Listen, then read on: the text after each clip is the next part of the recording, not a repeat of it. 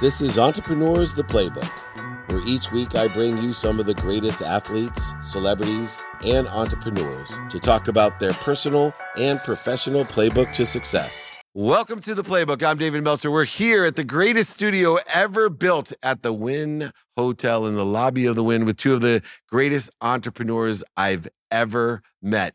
Hutch Hillebert is here. He's the managing director of Restoration One and my dear friend from Rocket Plan, always with the plan and the unplanned, Joe Tolzmann. Welcome to the playbook.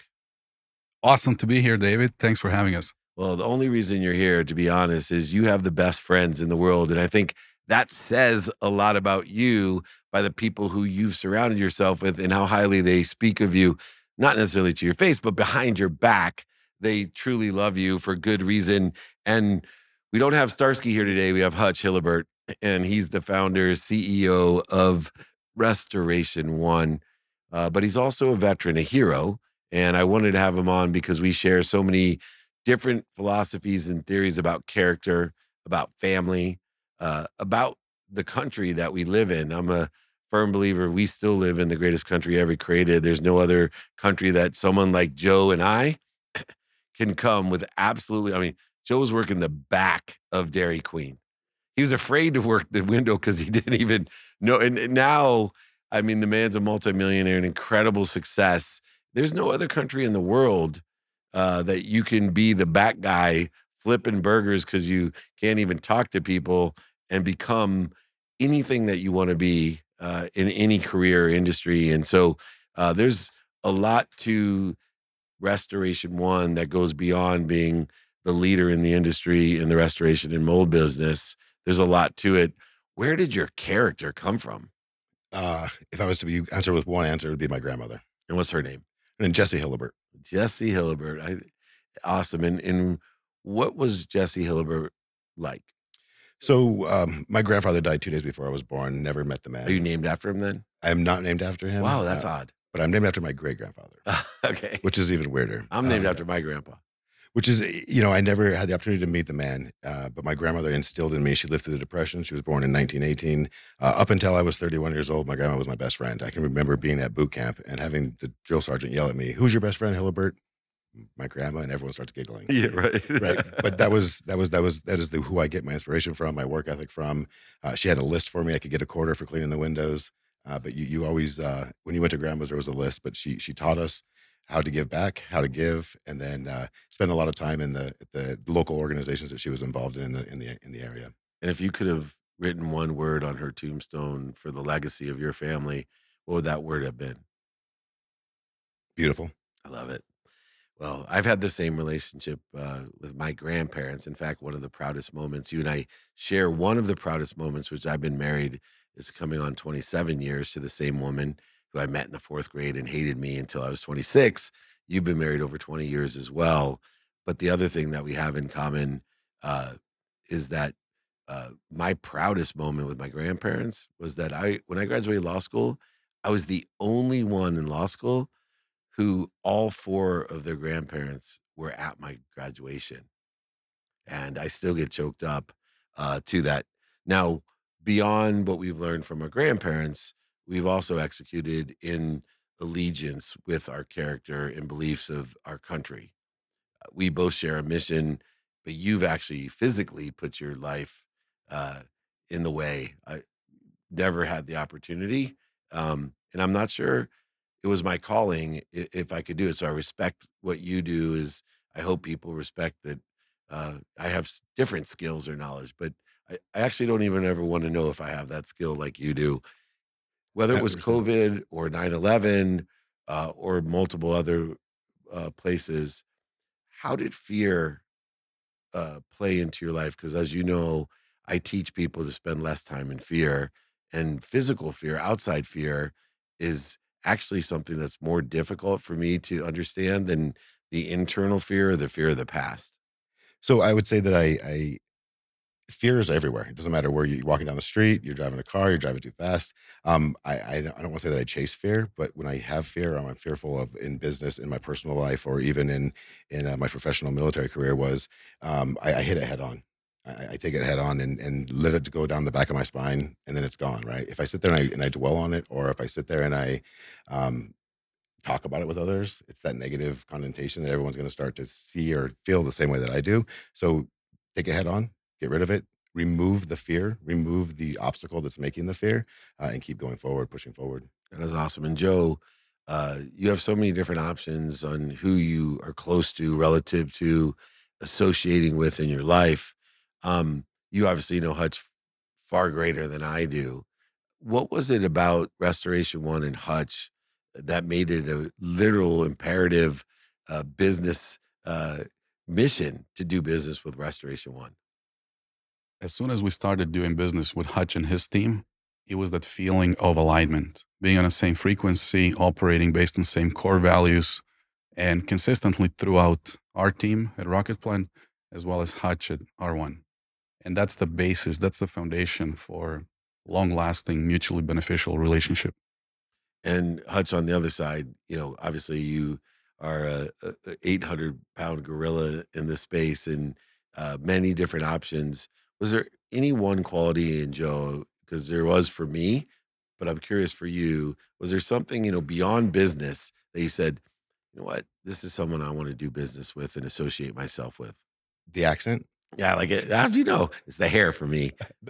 understood understood no i think that the number one thing is is his tenacity to to drive that he had a problem when he was in the same space i'm in and fixed it hit it head on i, think we were very much aligned and, and eye to eye on that and i feel that um, he does surround himself with some of the best people in the world and so it's it's an honor for me to be able to to uh, just help him along in a little bit of way And I know from the way he speaks of you and the company, you've more than helped him along the way, uh, which is aligned with my mission in life that we should give, receive, and witness giving, receiving. And seeing you two allows me to be that witness.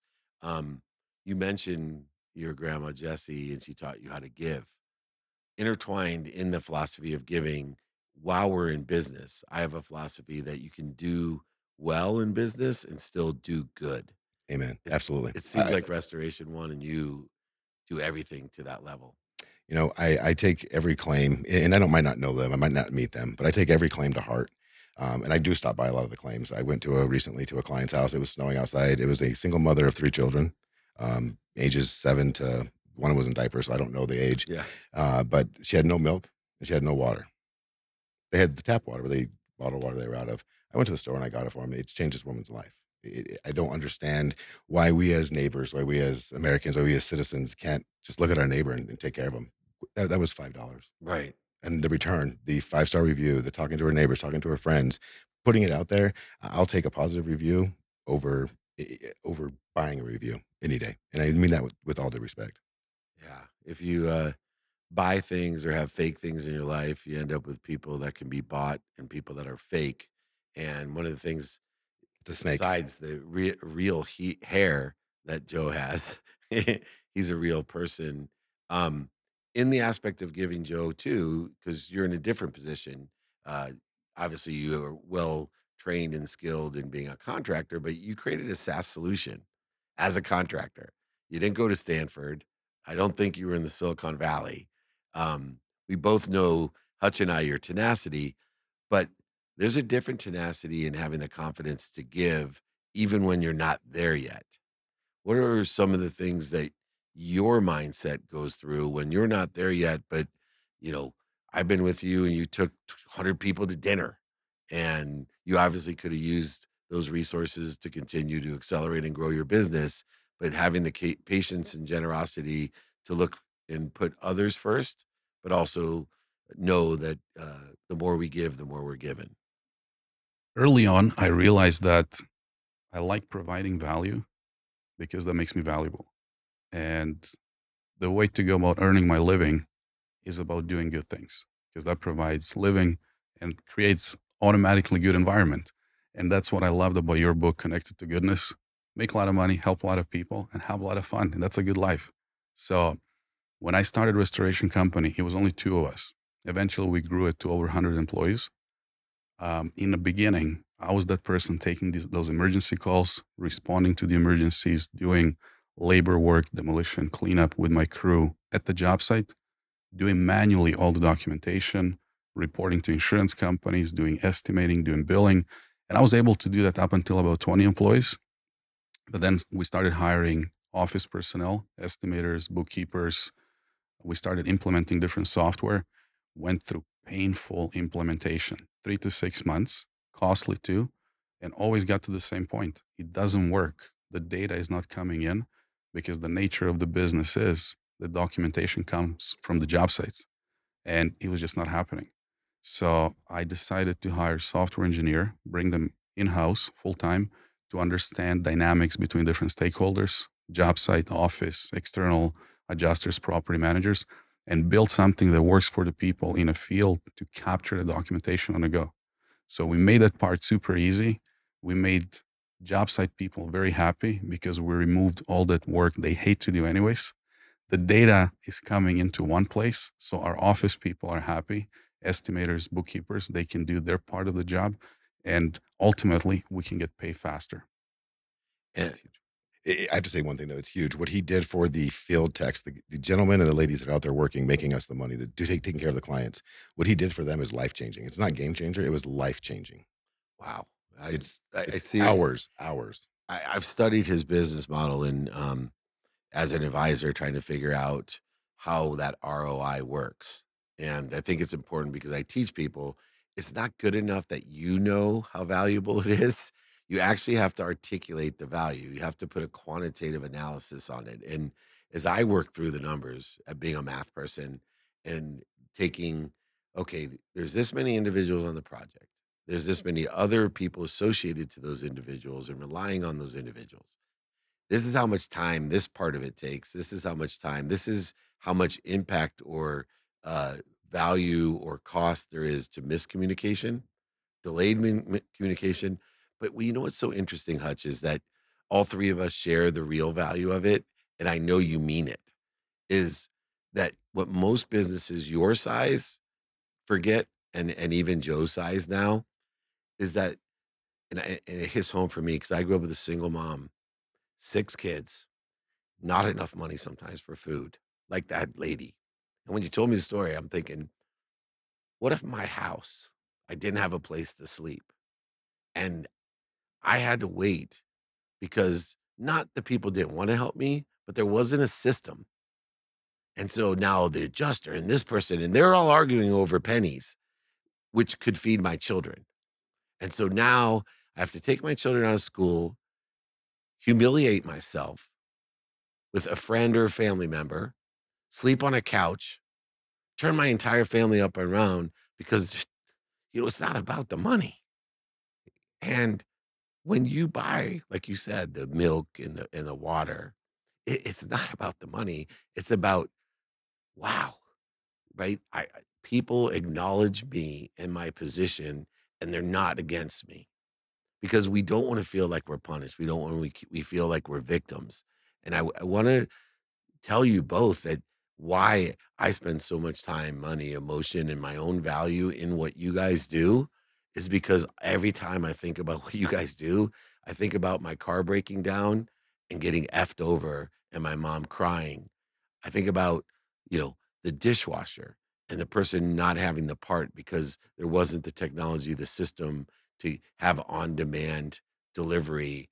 You know, say what you want about Amazon, but when you can get things in hours delivered to your door uh, for logistics, it, it's an incredible impact. Um, one of the subjects I wanted to talk about is there's been a change in entrepreneurship. Uh, education is also, you know, because you're educated in Rocket Plan, you're educated into workflow, you're educated into the the blocks that exist, the bottlenecks as they call them in contracting. Both of you and at one time me, we realized this is not for me. This is not for me. And Hutch, I'm going to start with you. What was your this is not for me uh, epiphany? Like, you know, Steve Jobs leaving Harvard, you know, or Gates leaving Harvard. Nope. And I'm and I mean I know you asked for one, but I'm gonna give you two. The first one was I, I walked Bonus. in. You're already giving more value. You're living the world of more than enough, everyone. I, I walked into my first day of college after high school graduation, and I, I I still don't know what I want to do when I grow up. By the way, just so Yeah, that's nice. I, I walked in my first day of college. I lasted about two hours, and I walked out and never stepped foot back into college. I did that because at the end of the day, I knew that it wasn't for me. It was the same cliques, the same cliches, the same kids hanging out, hating each other, fighting each other. It, it just wasn't for me, and I needed to do something more with my life. I started my first job when I was 13. I rode a bike through the orchards in East Mesa, Arizona, to the mall. to That's work- hot. Hot, very to to work in a in the mall at a kiosk because that's the only place that would hire me at 13. Um, I come from a broken family, so yours, mine, ours. My parents were divorced when I was one. I could live with my mom, live with my dad. It didn't really matter. But then they had their own families, and, and I and I don't say that to to ever. You talk about your mom. My mom and me and my mom don't have the relationship that I wish we did have. Yeah. But I would tell you that I I, would- I probably need it if that makes sense. Growing, learning, and knowing it now, I probably need it, and I just it's not there um, because she had her own children with her husband and, and he had his children and they had their family. And i can remember i grew up living in the basement. It's not a bad thing. I wanted to be in the basement. It's cooler down there. But uh, I, I grew up and i didn't have any rules. My second epiphany is after 20 years working retail and working my way up and, and working in different brands um, covid came civil unrest came. I was living in emeryville california in an apartment. My spouse was living in arizona and i was gone. But it was civil it was the, the covid and the civil unrest they were breaking into the stores. They were spray painting, you know, unfortunately, Jeff Bezos sucks and things of all those natures on my on the Whole Foods because he owned he owns they owned uh, Whole Foods Market, um, and I was told that I had to board up every window in my inner city stores. I, I'm I'm an avid. I would not do that. Um, I, I called uh, my boss at the time, who was the VP over safety and security, and told him I'm not boarding up my windows. And he said, "It's a direction. You'll do it." And I know this man. He was also a senior NCO in the Air Force Honor Guard with me. And I said, I'm not going to do it. I have, we are closing at eight every day because of the California laws and the county laws. We had, you know, the zero trespassing, zero out uh, in the area. However, if I do that and they're firebomb the store and I have a, one associate that get injured or killed, it's not going to be on my heart because I will never, I live by a law. You can never go home worse than you came to work. And it's true. My people have to go home. And so I left retail. I, le- I left corporate America. I sold my house. Three grown men moved into a dilapidated 1972 trailer in a trailer park, put two hundred twelve thousand dollars into buying Restoration One, and uh, has literally turned it into what we have today. Wow. Unbelievable. It's, you know, the times that we make decisions that everybody laughs at us, gossip, makes fun of us, thinking you're crazy. But nobody that wants to change the world isn't considered crazy. Nobody that sticks to their their character uh, won't be considered crazy at one time or another. Joe, what was your moment where you said, "Not for me"? That's dedication. Yeah, it's beautiful. By the way, I never thought I'd be crying with a bunch of contractors, but it's happening. so David, I'm six years old. I'm in grade one. I get this cartoon character book for my birthday, and I bring it to school. There was a lot of Disney characters, some Tom and Jerry. Tom and Jerry was the biggest hit. So I show it to my classmates. Everybody loves it. Everybody wants it. So I get this idea. I want to share it with my classmates, but I want to make some money too. So I took blank piece of paper, put it over a page in a book, traced around the character, colored them in, and then I started selling the sprints to my classmates for their lunch money. So sales started skyrocketing. I started getting orders in. I had to schedule like weeks in advance to fill.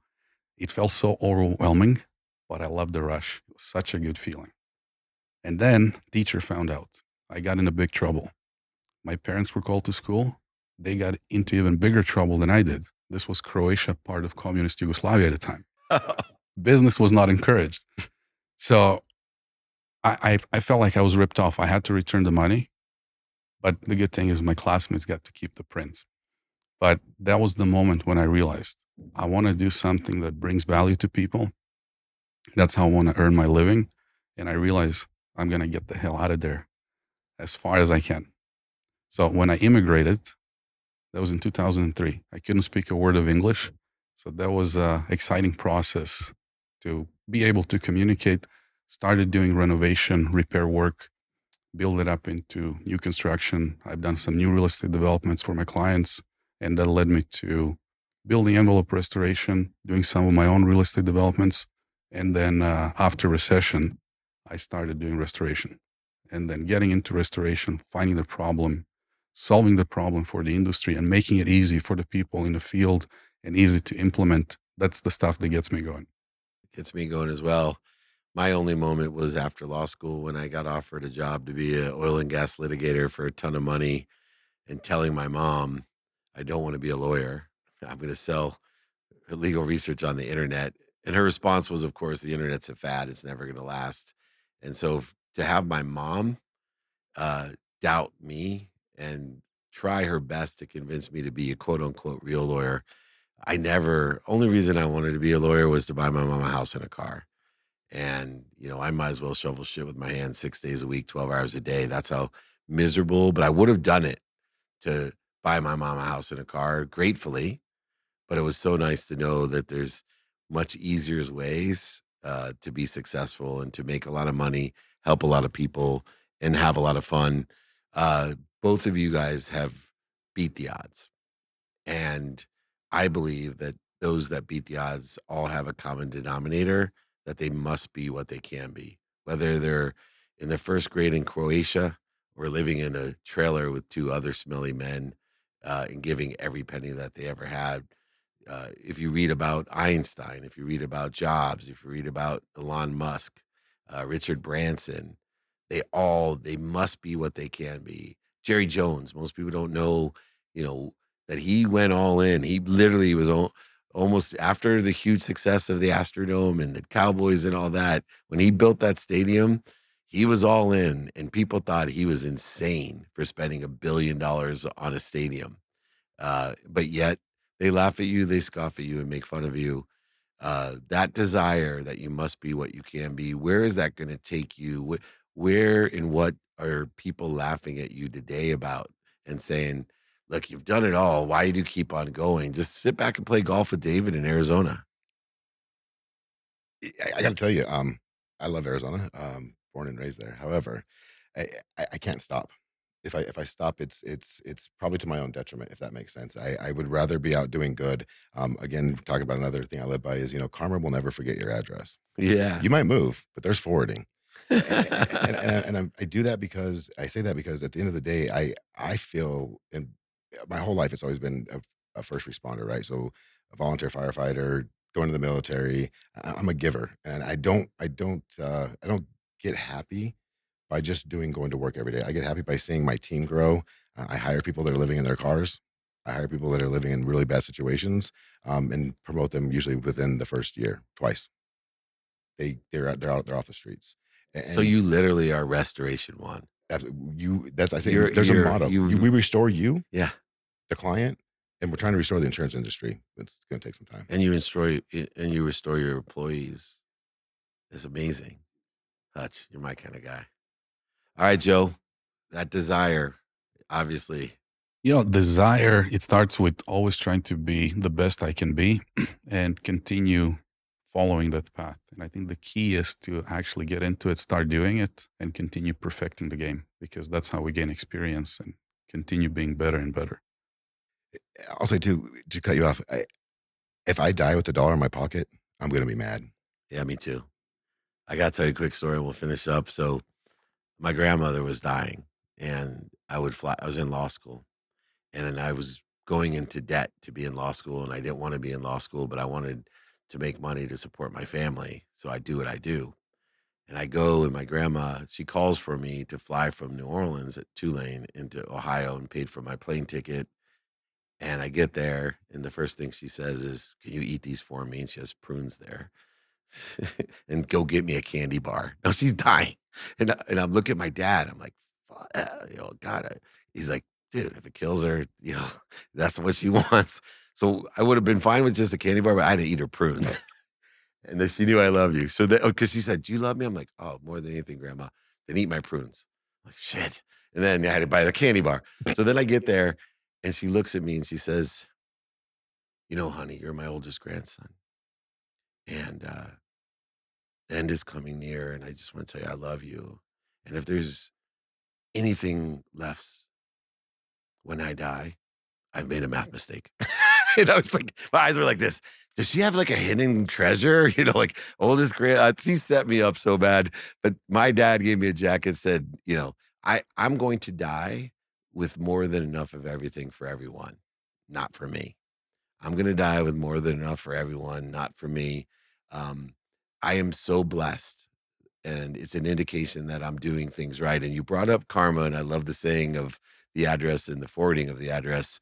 I have a mathematical equation. I did a training called the mathematical equation of karma, and you two both fit into my equation of karma, which is if you pay attention to what you want for the benefit of others and you give it that 100% to every day do say think feel and believe in accordance to that it will equal the karma it will equal the luck or even more than you want in your life and i appreciate both of you to be a testament to the true mathematical equation of karma. I know that your karma will follow you and your generations beyond you and anything i can do uh, for restoration one for rocket plan count me in. I don't know much about uh, the contractor world but i do know about helping people and i surround myself with the best people who help the most people and that's joe tolzmann and hutch my man thank you so much hutch hillebert here he's the managing director of restoration one And I did that for a reason. I don't like to be called a CEO. I don't like to be called owner. I think it's horrible. i love that I don't. I, I don't. Title is nothing. title my, is my team is the is the guy is the team. They're the ones killing it out there. I wish he was a football coach for Los Angeles Chargers. I thought uh, Harbaugh was going to be good. I think Hutch would lead the way. He's a true team player. So is my friend Joel to- Joe Tolzmann with Rocket Plan. We're here in the greatest studio with the greatest entrepreneurs. This is David Meltzer with Entrepreneurs, the Playbook.